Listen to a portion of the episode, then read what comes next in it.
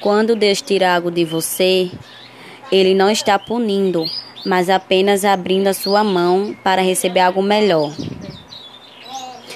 Se tiver que amar, ame hoje. Se tiver que sorrir, sorria hoje. Se tiver que chorar, chore hoje. Pois o importante é viver hoje, o ontem já foi e amanhã talvez não venha.